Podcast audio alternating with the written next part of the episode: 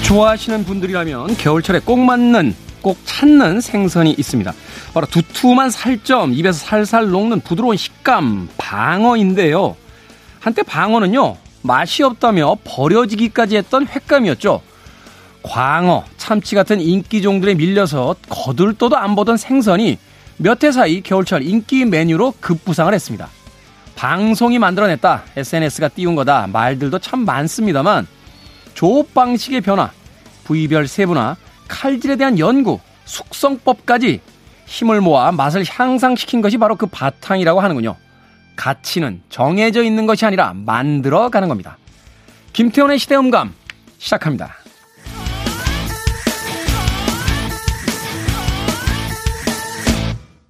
그래도 주말은 온다. 시대를 읽는 음악 감상의 시대음감 김태훈입니다. 방어, 겨울방어.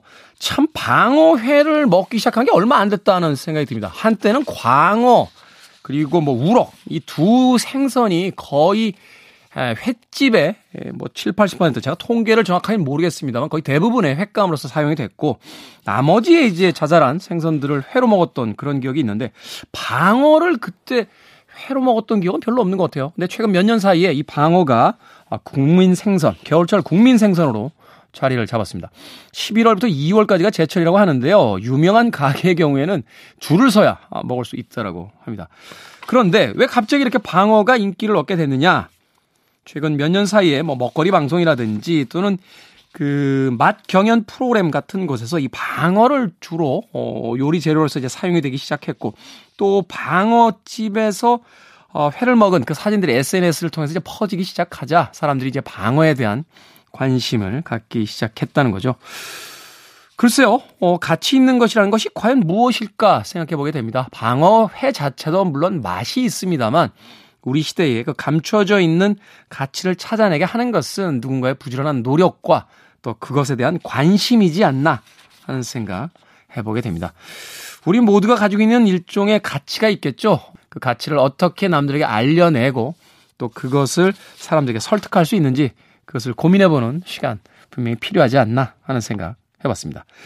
자, 김태훈의 시대 음감, 시대 이슈들 새로운 시선과 음악으로 풀어봅니다. 토요일과 일요일, 일라디오에서는 낮 2시 5분, 밤 10시 5분 하루에 두 번 방송이 되고요. 한민족 방송에서는 낮 1시 10분 방송이 됩니다. 팟캐스트로는 언제 어디서든 함께 하실 수 있습니다. 자, 하트의 음악 준비했습니다. 바라쿠다 됐습니다.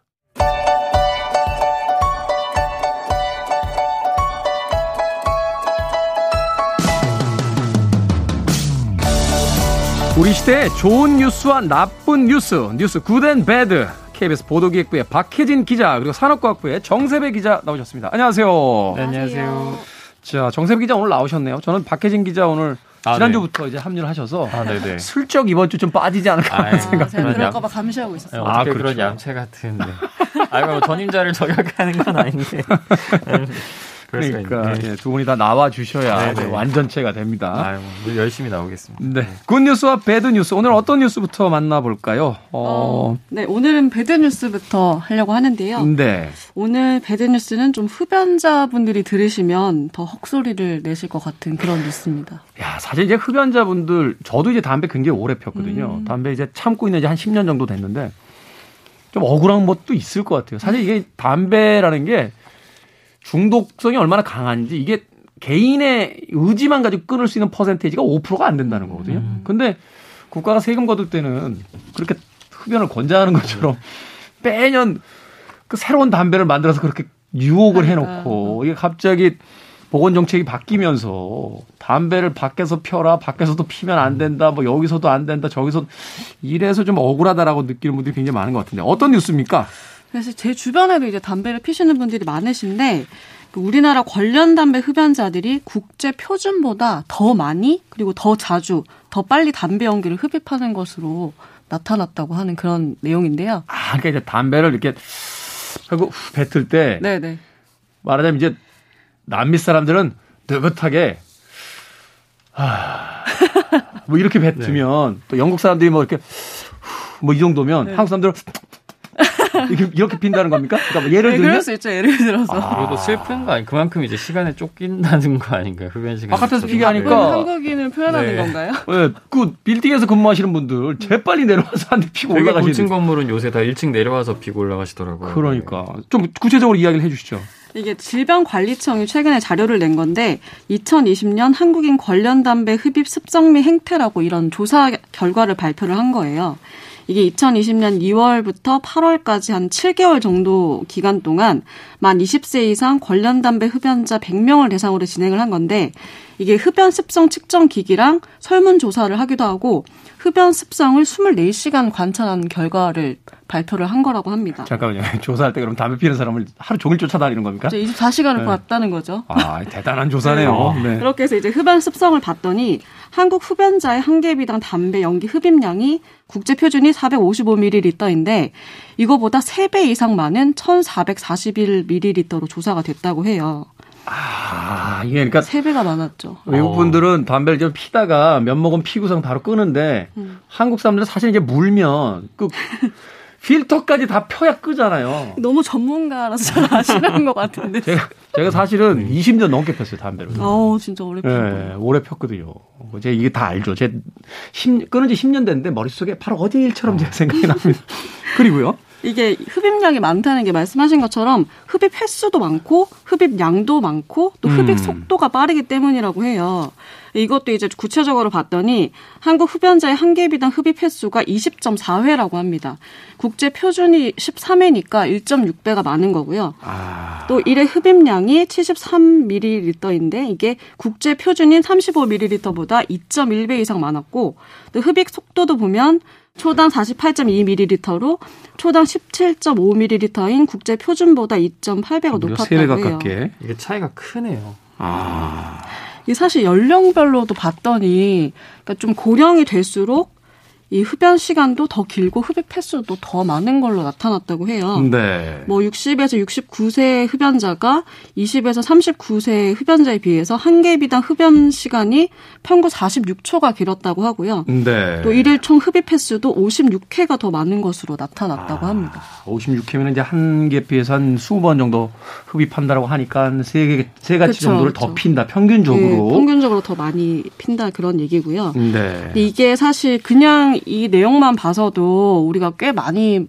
한국 흡연자들이 많이 핀다 이런 내용을 알 수가 있는데 네. 이게 4년 전에도 똑같은 조사를 했대요. 근데 그때보다도 훨씬 좀 안 좋아진 수치라고 해요. 이게 4년 전 같은 조사를 음. 봤을 때도 그때보다도 흡입량이나 횟수, 속도가 모두 증가한 것으로 나타났다고 합니다. 사실은 2년 동안 이제 코로나 시기 이게 사실은 굉장히 스트레스 상황이잖아요. 이게 담배라는 게 사실은 몇 년을 끊고 있다가도 갑자기 스트레스를 받으면 저 2019년에 그러네요. 이제 2월부터 코로나가 8월까지니까, 예. 포함이 됐겠네요. 그때 이제 담배를 피시는 분들이 많았을 수도 있을 것 같긴 해요. 어.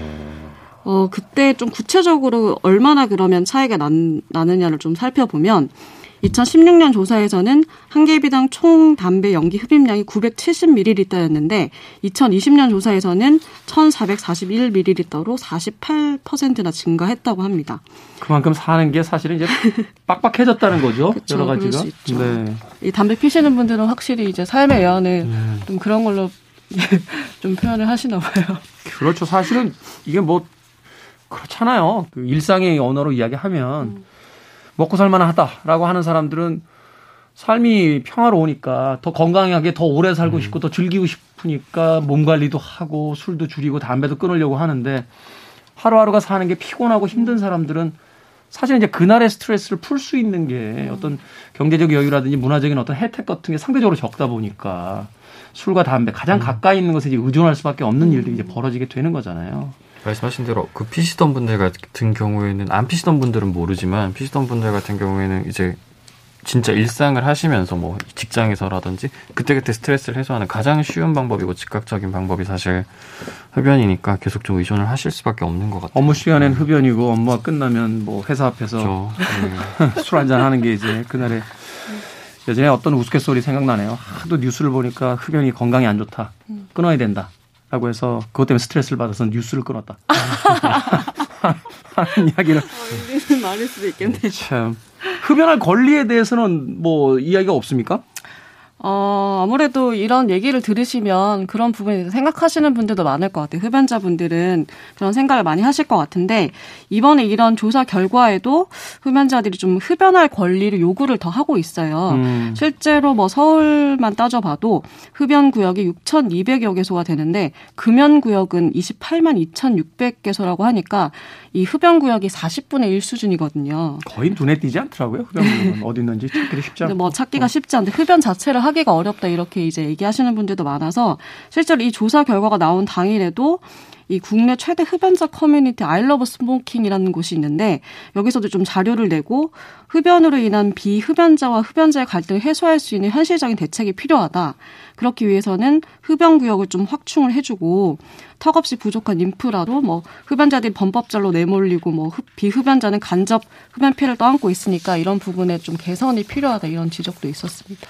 제가 앞서서 이야기 시작할 때 드렸습니다만 이게 통계적으로 보면 개인의 의지만을 가지고 끊을 수 있는 퍼센테지가 불과 몇 프로가 안 되더라고요. 그런데 우리가 허기를 느꼈을 때 주변에 먹을 게 있는데 그걸 억지로 참으라고 하는 것과 거의 같은 거라고 하는데 그렇다라면은 물론 이제 흡연자를 이제 비흡연자로 이제 그 점점 이제 그 퍼센테이지를 바꾸는 것이 중요하겠습니다만 기존에 있던 흡연자들에 대한 최소한의 배려도 조금은 좀 있어야 되지 않나. 물론 이제 비흡연자들이 그 피해를 보지 않는 음, 그런 선에서의 그런 것들이 좀 필요하지 않나. 뭐 개인적인 생각을 조금 해봤습니다. 자, 이번 주에 배드 뉴스. 박혜진 기자의 흡연에 대한 뉴스 잘 들었고요. 자, 군 뉴스 정세배 기자. 어, 점점 good news 쪽으로 가는 거 아닙니까? 아, 네, 박혜진 기자에게 bad news를 넘기고 그동안 bad news 하면서 굉장히 곤혹스러워했는데 아, 네. 착한 역할만 착한 네, 역할 네. 맡고 싶은 그런 마음이 있는데 네. good 기자 bad 기자에서 good 아, 기자를 네. 담당하고 있는 우리 정세배 기자 어떤 하고 싶다. 어떤 뉴스입니까? 조만간 지금 베이징 올림픽 하고 있고 이제 또 조만간 베이징 패럴림픽도 이어질 텐데 네. 관련 있는 뉴스일 것 같아요. 주변에서 하반신 마비가 이제 오신 환자분들을 좀 가끔씩 이렇게 뭐 미디어를 통해서도 아니면 주변에서도 보실 일이 있잖아요. 사실 이런 하반신 마비 환자분들이 이제 다시 좀 걸음을 한다던가 이런 것들이 이때까지는 거의 불가능했는데 네. 이번 어떤 척수에다가 이분들 척수에다가 전극을 이식하는 방법을 통해 가지고 이런 하반신 마비되신 환자분들이 다시 걸을 수 있게 됐다. 그런 연구 결과가 있어요.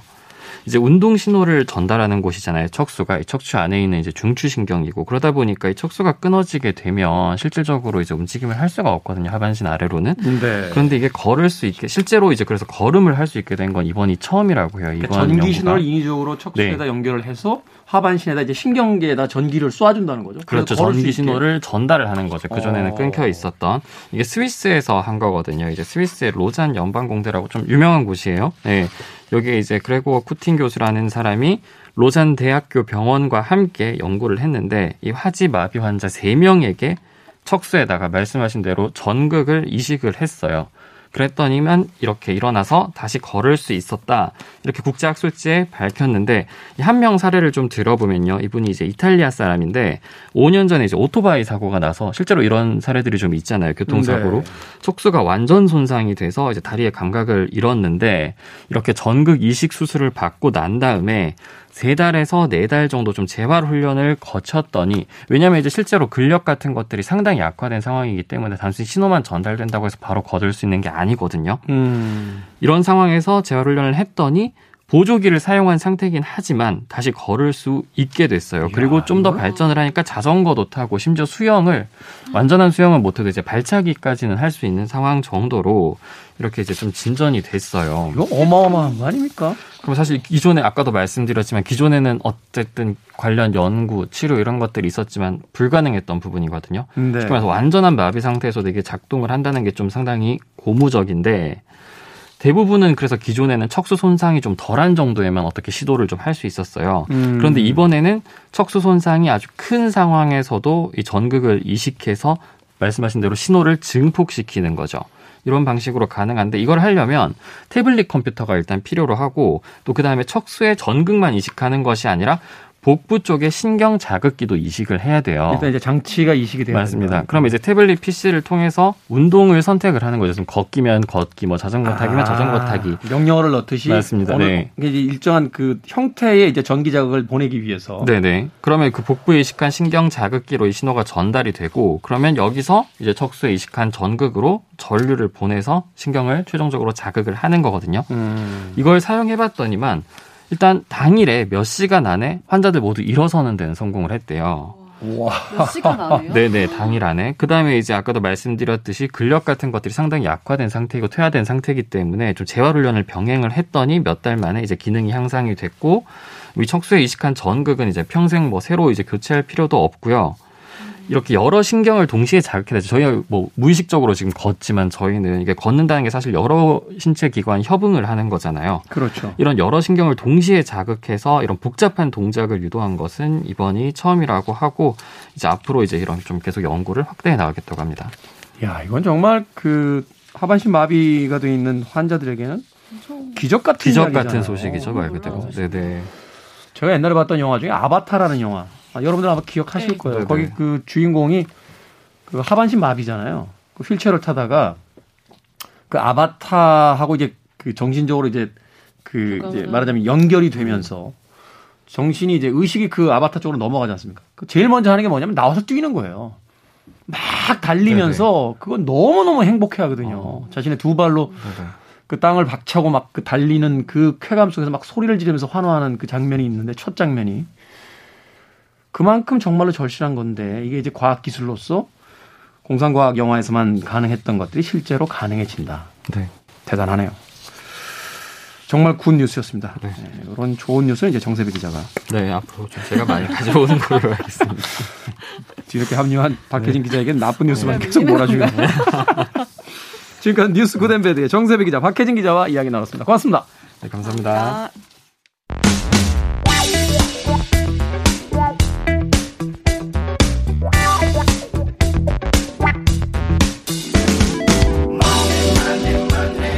생선구 이 집에 간 두 친구, 한 친구가요, 고등어를 반으로 자르며 말합니다.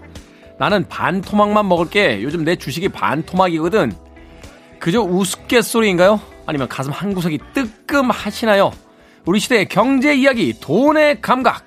더 퍼블릭 자산운용의 김현준 대표님 나오셨습니다. 안녕하세요. 네, 안녕하세요. 김현준입니다. 자, 입추는 지났습니다. 그런데 주식시장에 봄은 언제 오는 겁니까? 요즘 주울증이라는 말이 생길 정도로 투자에서도 마인드 컨트롤이 필요한 시기가 아닌가 하는 생각이 드는데, 김현준 대표님 오시자마자 우리 스탭들도 도대체 이 주식을 사야 됩니까 말아야 됩니까? 라고 물어보셨더라고 하고, 저도 오자마자 이 주식 더 삽니까? 아니면 팝니까? 라고 이야기 들었는데, 이런 질문을 받을 때 가장 곤혹스러우시죠? 어, 그냥 다행히 음. 모르, 너무 모르는 주식이라서 네. 모릅니다라고 이제 얘기를 하면서 어, 지나왔는데 저는 오늘 사실 이 시작하면서 이 태훈 디제이님의 목소리와 네. 이 대본이 너무 안 맞아가지고 너무 오늘 기분 좋은 일 있으시 신나고 아주 힘차게 반토막과 주울증인데 음. 어, 뭔가 사실은 어, 디제이님은 반토막이 아니지 않는가 하는 생각이 듭니다. 아, 말하자면 이제 전문 용어로 어, 실성이라고 하죠. 실성. 사람이 실성했다 이렇게, 이렇게 표현을 하는데 아, 제 별명이 고등어였죠. 어, 저랑 친한 선배님 별명이 갈치셨어요. 어, 갈치는 네 토막. 그냥 시작과 동시에 네 토막 나오기 시작하셔서. 근데 사실 뭐 요새 주식 시장 뭐 이런 표현 있잖아요. 그 나만 반 토막이 아니라서 행복해요라고 이야기하는 것처럼 뭐전 종목이 뭐 다 떨어지고 있으니까 지금 뭐 사실은 좀 기다려야 되는 시기가 아닌가 뭐 이런 생각이 들어서 그냥 마음 비우고 있습니다. 그렇죠. 네. 지금 몇 달째 뭐 주식시장이 좋지 않고 뭐 조금 올라왔다 싶으면 또 떨어지는 것 같고. 네. 그러니까 지금 들으시는 분들이 어뭐 반토막이 뭐 우스갯소리로 하기에는 좀 어쨌든 마음 아픈 숫자긴 하지만 그렇죠. 뭐 나만 잃는 게 아니니까 음. 그리고 제가 오늘 어 간략히 이제 다른 나라에서 봤던 그 잡지 얘기를 드리고 시작을 하면요. 네. 지금 우리나라 주식시장이 한 뭐 한두 달 동안 한 10% 빠진 적도 있어요. 3천에서 2,700까지. 아, 엄청나게 빠졌네요. 그러니까 엄청나게 음. 빠졌다고 이제 생각을 하시는데 네. 그 유명 잡지에 뭐라고 나와 있는가 하면 1년에 10% 하락은 한 번씩 꼭 있었대요. S&P 500이라는 이 미국 대표 지수가 1957년에 만들어졌는데 그 이후로 평균 한 번씩은 10% 하락하고 지수가 네. 네. 평균 5% 하락하는 거는 부지기수. 세 번씩 있대요. 매년. 세 번씩. 근데 우리나라 같은 경우는 S&P 500보다 좀 더 많이 움직이게 돼 있고요. 네. 개별 종목은 지수보다 더 많이 움직이게 돼 있으니까 어, 이런 것들은 비일비재한 것이다. 그러니까 옛날식 표현을 이제 병가지 상사다. 네 당연히 있는 거고 당연히 있는 거다. 네 아. 그러니까 너무 그렇게 걱정하실 필요가 없습니다. 이게 사실은 왜 그러냐면요. 그 본인들이 샀을 때에 집중해야 돼. 자기 거만 보고 있기 때문에 그런 거죠. 맞아요. 맞아요. 근데 이제 대부분의 자기 거라는 게 남들이 다 같이 사고 또 가장 화제가 되고 있는 주식이고 이러다 보니까 맞습니다. 변동이 이제 심하게 느껴지는 거고 내 거만 빠진 것처럼 느껴지는데 이제 그렇지는 않다는 거죠. 맞아요. 오늘 제가 이제 아침에 만났던 그 증권사 대형 대기업 증권사인데요. 네. 그분이 뭐라고 하셨냐면은 아, 너네는 이 상품을 만들자마자 이렇게 주구장창 빠지기만 하냐 음, 음. 잘한다고 하면서 네. 근데 저희의 이제 성과는 12년치 성과를 보여드렸고 그분들이 상품을 만든 게 작년 8월이거든요. 아, 8월. 네, 그래서 이제 네. 5개월 동안 떨어졌다 이거예요. 네. 근데 그때가 가장 고점이었거든요. 근데 이제 대형 증권사 이제 상품 팀장님도 네. 본인들이 이제 우리 회사 상품에 가입한 그 시점에 대해서 그렇게 보시는 걸 보면 어, 여러분들 위안 삼으실 수 있을 것 같습니다. 아, 그러네요. 뭐, 앞서 이야기했지만 나만 떨어진 게 아니라서 다행이에요라는 이야기가 나올 수 있는 뭐 그런 시기가 아닌가 하는 생각도 해 봅니다. 자, 어찌됐건 돈의 감각. 아, 오늘의 김현준 대표님의 투자 꿀팁부터 한마디 듣고 시작합니다. 오늘의 투자 팁 어떤 내용입니까? 주식은 사고 팔기 위해 만들어진 것이 아니다라는 얘기입니다. 이게 무슨 소리입니까? 주식은 오직 사고 팔기 위해 만들어져 있는 거지. 그럼 주식을 어디다 씁니까? 어, 먼저 먼저 네. 주식이 그러면은 왜 만들어졌냐, 언제 만들어졌냐부터 설명을 해드려야 되는데 음. 이런 얘기가 있어요. 인류의 4대 발명품을 꼽아라. 라고 하면 인류의 4대 발명품. 글자, 글자, 그 다음에 달력과 시계, 달력과 시계, 그 다음에 바퀴, 바퀴, 그다음에 페니실린 이렇게 꼽아요. 일반적으로. 어, 페니, 실린 네. 어, 그럼 이제 다섯 번째가 뭐냐? 다섯 번째 뭐냐? 다섯 번째가 물레방아예요. 이게 무슨 얘기냐 하면 아, 물레방아가 발전기인 거잖아요. 아, 그렇죠. 발전기의 역할도 하지만 네네네. 물레방앗간이라는 거는 예전 농경 시대 때요. 어, 이 밭을 갈고 논을 일구는 이제 농부분들이 그때 가장 큰 자기의 자산은 뭐였냐면 인력이죠. 인력. 네. 오호. 그래서 이제 자식들도 많이 낳아서 빨리 이제 성장시켜서 농, 농산일을 해라 이런 거였는데 그게 이제 혼자 또는 가정 단위로 해가지고는 큰 효율이 안 나는 거예요. 그러다 보니까 아. 야 나는 씨를 뿌릴게. 너는 밭을 가라. 뭐 이런 식으로 분업을 하기 시작했는데 그거 이제 대표적인 예가 어떤 똑똑한 사람이 야 이거 곡식을 빻는 일을 기계가 이렇게 물의 힘을 이용해서 물레방아라는 걸 만들면 좋을 것 같아라고 생각을 한 거죠. 네. 근데 그 사람은 안타깝게도 약골이에요. 약골이다. 생각은 할 수 있지만. 어, 어. 그래서 주변의 친구한테 야, 너 힘이 세니까 이거 한번 만들어 봐. 근데 그 사람 힘은 센데 돈이 별로 없어요. 그래서 물레방아를 만들 수 있는 목재라든지 땅을 공급할 수가 없었던 거죠. 그래서 그 옆에 있던 음. 부자한테 가서 야, 너 놀고 있는 땅 있으니까 땅 좀 빌려주고 이 목재 좀 공급해 봐. 그럼 내가 설계를 하고 이 친구가 물레방아를 만들어 줄게. 음, 음. 그래서 각자 잘할 수 있는 것을 나누어서 만들어 놓은 다음에 이 물레방아라는 것에서 곡식을 찌을 때 야, 너는 노동력을 공급했고 너는 아이디어 공급했고 너는 음, 돈을 음. 공급했으니까 이걸 우리가 3분의 1씩 시간을 나누어서 쓰자. 3분의 1씩 시간을 나눠 쓰자. 네. 이것이 어려운 말로 공동 소유, 공동 생산이라는 겁니다. 공동 소유, 공동 생산. 나만 생각했다면 네. 사실은 어떤 효율적인 일을 하지 못하고 그 남는 잉여 시간이라든지 잉여 인력이 없었을 거거든요. 그렇죠. 그런데 이 공동 소유, 공동 생산이라는 개념을 도입하고 난 후에 네덜란드 동인도 회사부터 시작을 해서 어떤 큰 일을 하려고 할 때 우리 다 같이 돈을 대서 만들고 여기서 벌어들인 돈을 좀 나누면 음. 우리가 과거보다 더 대단한 일을 할 수 있지 않을까라고 생각을 했던 거고 그게 우리 전구를 만든 지금 저희를 비추고 있는 전구 만든 게 에디슨 그렇죠. 주식회사입니다. 이것이 없었다면 문명의 이기, 우리를 편안하게 해줄 수 있었던 모든 물건과 서비스들은 거의 없었을 거라는 거고요. 아, 이게 직접적으로 물레방아라는 것이 이제 뭐 어떤 동력을 사용했기 때문에 그런 게 아니라 네네. 이것을 통해서 이제 협업 그리고 공동 소유와 공동 그 생산. 생산 이 시스템이 이제 본격화되기 시작했기 때문이다. 그렇기 때문에 물레방아라는 이 개념이 네. 상당히 중요하다라고 하는 거고. 어, 어. 그러면 여기를 이 얘기를 갑자기 왜 했느냐? 주식이라는 것은 그 기업이 뭔가 만들어내고 판 다음에 남는 돈을 나누어서 가지자 라는 음, 음. 소유권의 일부란 말이에요. 그렇죠. 그래서 왜 주식이라는 게 이제 배당이라는 게 나오잖아요. 그렇죠. 어. 부동산을 사면 임대 수익이 나오고 음. 돈을 맡기거나 예금을 하거나 빌려주면 이자가 나오고 주식을 네. 사면 배당금이 나오는데 여러분들은 과연 이 주식이 이 주식회사가 뭔가 더 만들어내고 더 좋은 서비스를 창출을 해서 배당금을 더 많이 줄 때까지 기다려 본 적이 있느냐 또는 그런 개념으로 주식을 사보느냐 네. 그게 아니라 대부분 이제 사고 팔기 위해서 그러네요. 주식을 하셨다는 분들 중에 예, 배당 받으셨다는 분들 그렇게 많이 못 보고. 별로 없어요. 근데 아마 들으시는 분들 중에 네. 이제 본인이 소유를 하셨건 음. 아니면 그냥 임차를 하셨건 간에 살고 계신 집 있잖아요. 집. 집. 집을 내가 고른다고 생각해 보세요. 집을 고른다. 그러면 어떠어떠한 요소를 볼까요? 일단은 뭐 현금 소, 소환 성이 좋은 곳이냐, 네. 또 목이 괜찮, 입지가 그렇죠. 괜찮냐, 그다음에 이제 내부 구조라든지 생산 연도가 얼마나 됐느냐, 그렇죠. 곰팡이 폈느냐, 네. 주변에 학교나 병원은 가까이 있느냐, 뭐 다 보잖아요. 다 보죠. 네. 그게 뭔가요? 그게 집이 내가 뭐 몇억 원을 내는 이 집의 가치와 걸맞는 것을 보여주느냐를 보는 거잖아요. 그렇죠. 근데 여러분들이 같은 돈을 주식에 투자한다고 하면 뭘 보냐고요? 옆 사람이 뭘 샀나 보죠. 왜? 야, 이거 할 말이 없어지는데 갑자기 팔려고. 팔려고 하니까. 어차피 팔려고 사는 거니까 집이라고 하는 건 몇 년 거주를 하거나 또는 뭐, 뭐 부동산 불패처럼 10년, 20년을 가지고 있으려고 하니까 정말 꼼꼼히 살피는데 네. 주식은 어차피 샀다가 내일 팔면 되지. 라는 생각으로 하니까 그런 거거든요.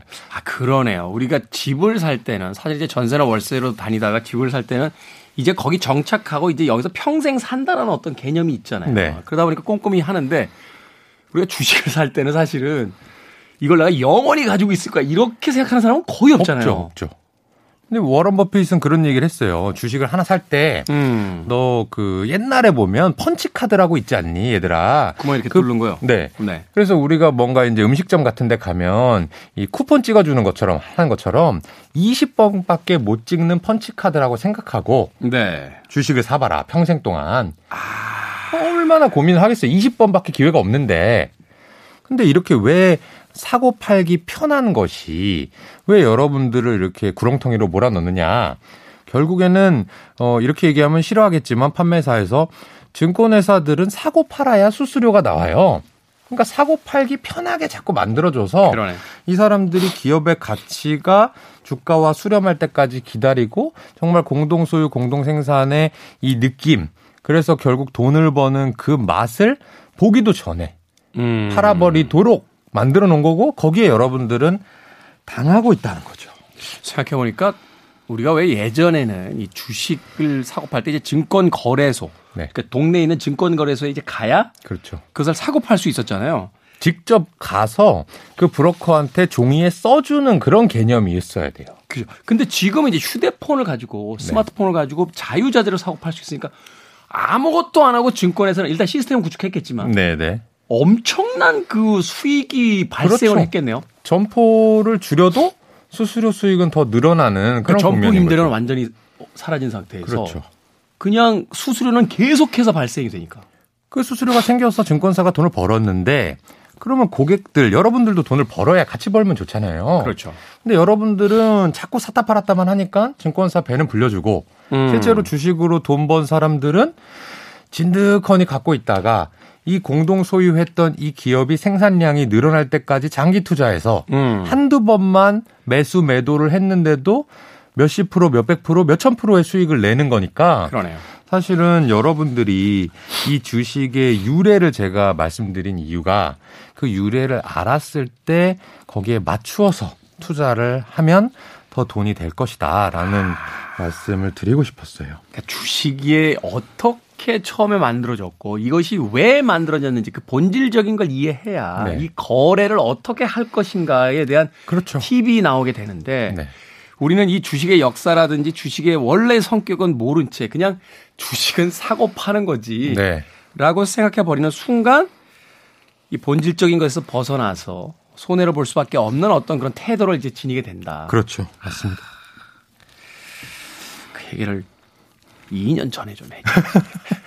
아마 많이들 찔리실 건데 2년 전에만 들었어도 제가 아마 2년이 아니라 제가 2개월 후에 또 말씀드려도 아 그때 좀 더 세게 강하게 얘기해 주지 하실 겁니다.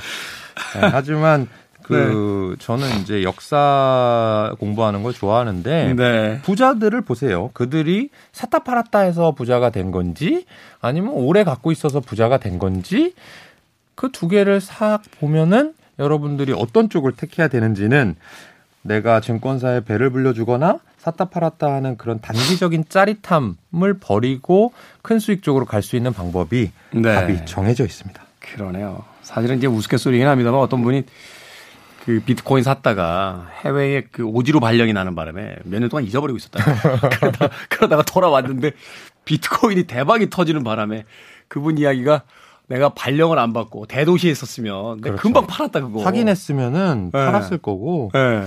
저도 이제 주식 계좌를 정말 안 보거든요. 그렇죠. 제 계좌를 보는 일은 한 3개월에 한 번 정도 들여다보고 음. 우리 회사 종목들을 보는 것도 뭐 하루 이틀에 한 번 정도밖에 안 봐요. 근데 아, 그게 하루 이틀에 한 번. 습관이 되면 그다지 그렇게 뭐 궁금하거나 볼 때마다 재밌거나 하면 그렇지 않습니다.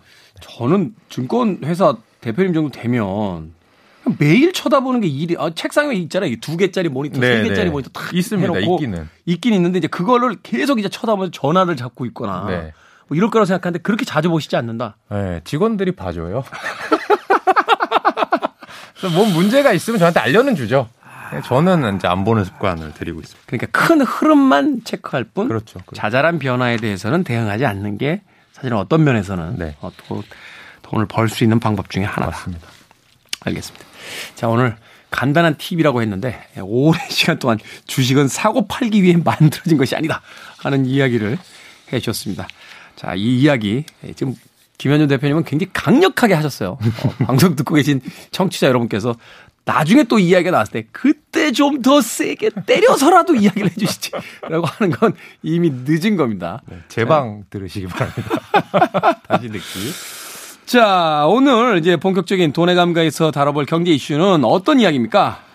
제목부터 먼저 읽어드리면 네. 타사라서 좀 그렇긴 한데 SBS 제작비 낮은 꼬꼬무 편성하더니 지상파의 반전이라는 기사입니다. 네, 꼬꼬무. 요새 뭐 되게 화제가 되고 있는 또 인기가 많은 그런 어떤 프로그램이죠. 그렇죠. 자, 이게 이제 지상파의 반전이다 한국경제에 썼는데 이게 어떤 기사 내용을 담고 있나요? 어, 먼저 이 꼬꼬무 얘기를 하기 전에 이, 이 방송이 나오는 시간대에 원래 뭘 했었냐를 말씀을 드려야 되는데 네. 원래 수목 드라마를 했던 시간이랍니다. 수목 드라마요. 네. 우리나라 이제 드라마가 뭐 최근에 조금 바뀌었습니다만 월화 드라마가 있고 수목 드라마가 있고 미니 시리즈가 있죠. 네, 주말 드라마 이렇게 이제 보통 구성이 된단 말이죠. 네네. 근데 그 중에 3분의 1을 차지하는 수목 드라마를 2019년 말에 과감히 없애버린 거예요. 이게 사실은 이제 방송사의 간판이기 때문에 그렇죠. 그 미니 시리즈가 굉장히 그 또 중요한 또 이제 그 광고 수입원이고 네. 없애기 쉽지 않았을 텐데. 네. 근데 이제 어, 생각을 해보면 이 방송사의 간판이라고 말씀하신 게 네. 이 SBS의 간판이 아니에요. 모두 다 수목 드라마를 잘하고 싶어 할 거란 말이죠. 그럼 그렇죠. 엄청나게 제작비를 많이 들여서 좋은 배우를 쓰고 좋은 작가, 좋은 PD를 써가지고 화려하게 제작을 한단 말입니다. 그렇죠. 그렇다고 해서 무조건 한 방송사 것만 잘 되냐? 어떨 때는 뭐 완전히 그 선돌룡 선수 전성기 때 방어열 같은 0.1 나오기도 하고 어떨 땐 정말 막 10몇 퍼센트, 20몇 그렇죠. 퍼센트 나오는 경우도 있고. 네. 그렇게 되니까 실제로는 돈을 들이는 거에 비해서 확률이 광고. 수익이 뭐 사실 이거 한다고 해서 무조건 돈이 들어오는 게 아니더라라는 거를 이제 깨달은 거죠. 음. 근데 이게 원래부터 해왔던 거고 말씀하신 대로 약간 어떻게 보면 이게 없으면 좀 우리는 방송사에서 격이 떨어지는 거 아니야 이런 생각을 할 수 있기 때문에 네. 포기하기가 어려웠을 텐데 이걸 포기를 해버리고 과감히. 그다음에 연예인 분들 몇 분만 앉아서 그냥 스튜디오에서 대화하는 형태의 프로그램을 넣어왔단 말이죠. 음. 이거는 출연료 조금 나가는 거 외에는 제작비가 훨씬 낮은 거예요. 아. 근데 그래도 사람들이 어느 정도는 봐주는 거예요. 꾸준한 수익률이 나오고 네. 또 하나는 이거는 뭐 유튜브라든지 이런 작은 클립으로 잘라서 올린 다음에 OTT에서 광고 수익을 얻는데도 더 적당한 거죠. 음. 거기에 이제 한 가지 더 곁들이자면 이 뉴미디어 시대에 맞춘 one source multi-use 전략으로 이 유튜브와 같은 곳에다가 기존에 있던 그 프로그램들을 잘라서 네. 업로드만 하는 채널들을 많이 만들었어요. 아, 그러니까 이제 뭐 새로 프로그램을 만들고 제작비를 투여한 게 아니라 그렇죠. 동영상 사이트 유튜브 같은 곳에다가 기존에 있던 프로그램들을 이제 소위 짤이라고 하는데 네네. 짧게 짧게 잘라가지고 그걸 맞아요. 계속 올렸다. 그렇죠. 아. 한 1시간짜리를 한 10개로 잘라서 10분짜리 쭉 나눠서 올리는데 네. 그거는 말씀하신 대로 이미 제작돼 있는 프로그램이잖아요. 그렇죠. 이걸 이제 소위 이제 뭐 여러 가지 용어로 씁니다만 백카다로그라는 표현을 쓰기도 하고. 어, 그렇군요. 네네네. 그래서 돈이 안 들어가요.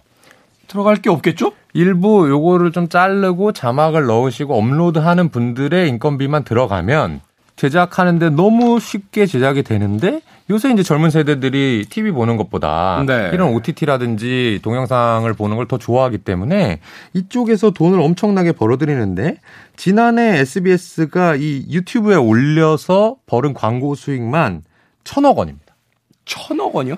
그러니까 작년에 이 회사의 영업이익이 1,844억 원이니까 SBS라는 거대 방송사의 영업이익의 절반보다 더 넘는 수치를 기존에 만들어 놓은 동영상 프로그램 잘라서 올린 광고 수익이 절반 이상 되니까 당연히 이 회사가 올드미디어인 줄 알았던 주식 투자자들한테 한 방 제대로 먹이긴 셈이 되는 거죠. 이건 정말 생각의 어떤 발상의 전환이라는 생각이 드네요. 이제 지상파 방송들이 되게 이제 그 레가시 방송사로서의 어떤 자기들의 영역이 있고 그 이후에 이제 OTT나 SNS라든지 이제 또는 그 새로운 어떤 디지털 형태의 이제 그 방송사들은 또 나름의 어떤 영역이 있다라고 했는데 네. 결국 이제 그 컨버팅을 한 거잖아요. 네. 이 지상파 방송의 프로그램을 어떻게 저 신규 미디어 쪽에다가 이제 그렇죠. 접속시킬 것이냐, 어떻게 변환시킬 것이냐. 네. 그러니까 이걸 이제 생각을 했을 때 쉽게 이야기해서 고정적인 어떤 프로그램이 있었던 시간대를 빼내고 말하자면 출혈 경쟁을 하느니 네, 네. 거기 꼬꼬무 같은 경우 이제 꼬리에 꼬리를 무는 이제 이야기니까 사실 이제 몇몇 패널이 나와서 얘기만 하는 걸로 끝난단 말이에요. 네, 네. 출연료 이상은 그렇게 큰 어떤 제작비가 없는 그렇죠. 그런 프로니까 이런 방식으로 해서 효율성을 높이고 네. 기존에 있던 방송들을 이제 경쟁력 있는 것들을 선별해서 각기 나눈 뒤에 유튜브에 올려서 유튜브에서 시청이 되는 만큼의 어떤 조회수로서의 어떤 수익을 얻어낸다. 네. 예전에는 이 대형 방송사가 SBS, KBS, MBC 다 마찬가지인데 음. 어떤 시청자를 TV 앞에 앉힐 수 있는 그런 전파의 이용권을 가진 사업자였다면 그렇죠. 지금은 컨텐츠 제작자인 거죠. 근데 원래는 생각해 보세요. 지금도 어, 유튜브에서 만드는 크리에이터와 네. 이 legacy 미디어에서 어, 만드는 프로그램 의 컨텐츠의 질은 당연히 legacy 미디어에서 만드는 질이 훨씬 높단 말이에요. 그렇겠죠. 근데 예전에는 꼭 내가 이 뭐 6시부터 뭐 밤 12시까지 TV 앞에만 앉혀야 된다는 그런 강박관념이 있어서 사실은 음. 아무리 잘 만들어도 사람들이 TV 앞에 안 앉으니까 네. 돈은 들어가는데 안 됐던 거고 음. 지금은 거기에 대한 발상만 싹 바꿔주니까 어, 거봐. 우리가 컨텐츠는 제일 잘 만들잖아. 음. 그럼 니네가 플랫폼 역할은 해. 우리는 컨텐츠 만들어 줄게. 라고 하는 것이 모든 방송사한테 지금 해당되고 있는 영역이고요. 네. 또 하나는 이 SBS가 드라마 제작하는 부서 자체를 아예 스튜디오 S라는 자회사로 뗐어요.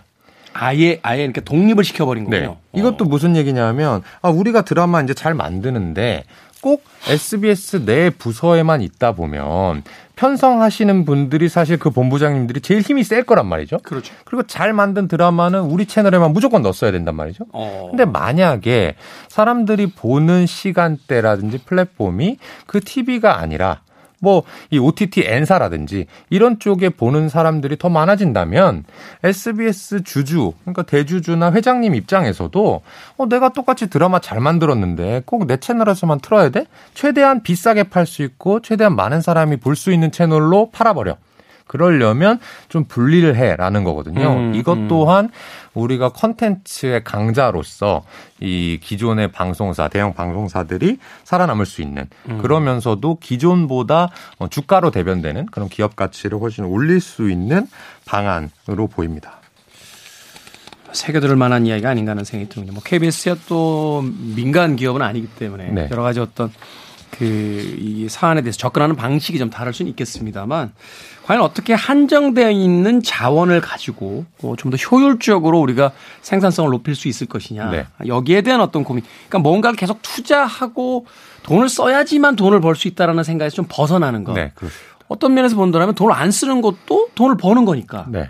돈을 안 쓰면서 지금 정도의 수익을 유지할 수 있는 건 과연 무엇이겠느냐. 여기에 대한 어떤 고민이 필요한 시점이다.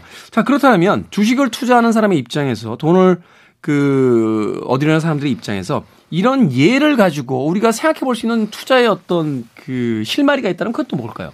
그러니까 제가 지금 이런 얘기를 드리면 혹시 맨 끝만 들으신 분은 SBS. 와 SBS 사라는 건가?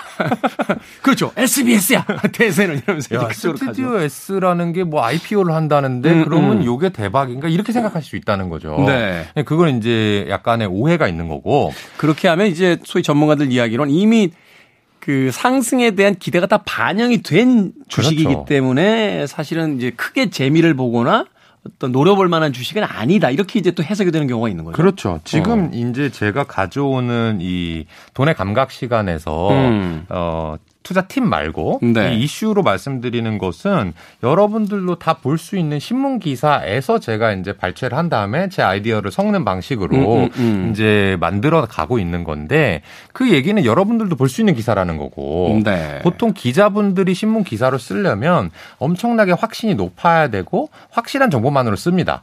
그러려면 주가라든지 실적이 다 나와서 그 이유까지 파악이 됐을 때 공표하겠다라는 거거든요. 네. 그러니까 주식을 살 때는 예를 들면 몇 년 전으로 돌아가서 만약에 어떤 프로그램을 내가 정말 좋아했는데 이제는 이 프로그램을 TV에서 보는 게 아니라 옛날 거를 유튜브에 그냥 올려주는데 나는 거기 구독 눌러놓고 침대에 누워서 하루 종일 그것만 새로 고침을 하고 있더라. 그걸 발견했을 시점이 한 1, 2년 전이었을 수 있거든요, 분명히. 그렇 죠. 그거는 방송사들이 이미 그렇게 해왔기 때문에 어. 그랬을 때는 SBS 주가를 본다든지 SBS 관련 뉴스를 찾아봤을 때 아마 어떤 얘기가 주로 있었을 거냐면 아, 이 old 미디어 안 돼. 음. 유튜브가 뭐 득세. 음. MZ 세대는 이제 TV 앞에 안 앉아. 뭐 이런 기사들만 왕창 나왔을 거란 말이죠. 네. 근데 알고 보면 뭐 유튜브라는 것도 OTT라는 것도 결국에는 시청자의 눈과 마음을 사로잡을 수 있는 좋은 질의 컨텐츠를 만드는 회사가 헤게모니를 줄 수 있었을 거고 그렇죠. 그 중에서 우리나라에서 그런 거 제일 잘 만드는 데가 어디냐? 음. KBS, MBC, SBS였을 거란 말이죠. 네. 그때 상장사인 게 SBS였으면 이제 투자를 할 수 있었던 것처럼 음. 지금도 여러분들이 돌아봤을 때 어, 나는 피부에 느끼는 뭔가 변화가 있는데 이게 아직 주변 사람들한테 얘기했을 때 야 그게 뭐냐 그런 주식 누가 사? 음. 그 회사 안 돼. 옛날이야. 뭐 이렇게 얘기를 하는 것에서 오히려 기회가 창출될 수 있다는 거죠. 그러네요. 그러니까 말하자면 이제 우리가 드라마만 재밌게 보는 게 아니라 드라마를 재밌게 보다 보면 거기 이제 드라마 제작사들이 나오잖아요. 그렇죠. 내가 요새 재미있게 보는 드라마를 이렇게 볼 때마다 그 제작사 이름이 뜬다. 네. 그럼 어, 이 드라마 제작사 요새 눈에 띄는데 네. 이제 좋은 실적을 얻고 있는데 그러면 업계의 이제 거대한 기업들이나 방송사들도 그 드라마 제작사를 이미 쳐다보고 있을 테니까 그 드라마 제작사에 대한 이제 추가의 어떤 투자가 되든지 매각이 되든지 혹은 여러 가지 형태 기업 공개가 되든지 어떤 미래성이 보이니까 주식의 왜 격언 중에 그런 것이 있잖아요. 자기가 쓰고 좋아하는 것에 투자하라라고 하는 네. 건데 바로 방송도 그 격언을 이제 가지고 와서 네. 내가 좋아하는 프로그램을 만드는 회사라든지 네. 또 연관되어 있는 어떤 거라든지 그럼요. 이런 걸 좀 눈여겨보는 게 필요하다. 그럼요. 아, 오늘 어, 하나의 팁과 하나의 뉴스에 대한 음, 분석을 통해서 우리 시대의 돈의 감각을 일깨워봤습니다. 퍼블릭 자산운용의 김현준 대표님과 함께했습니다. 내일도 부탁드리겠습니다. 고맙습니다. 고맙습니다. 자, 음악 듣습니다. OK Go란 팀이 있었습니다. 이 팀이 굉장히 저렴한 뮤직비디오 하나를 카메라 하나를 가지고 제작을 했는데 이 뮤직비디오가 유튜브에서 대박이 터지면서 전 세계적인 그룹이 됐던 팀이었죠. Here it goes again 들으면서 저도 작별 인사 드립니다. 시대음감의 김태훈이었습니다. 고맙습니다.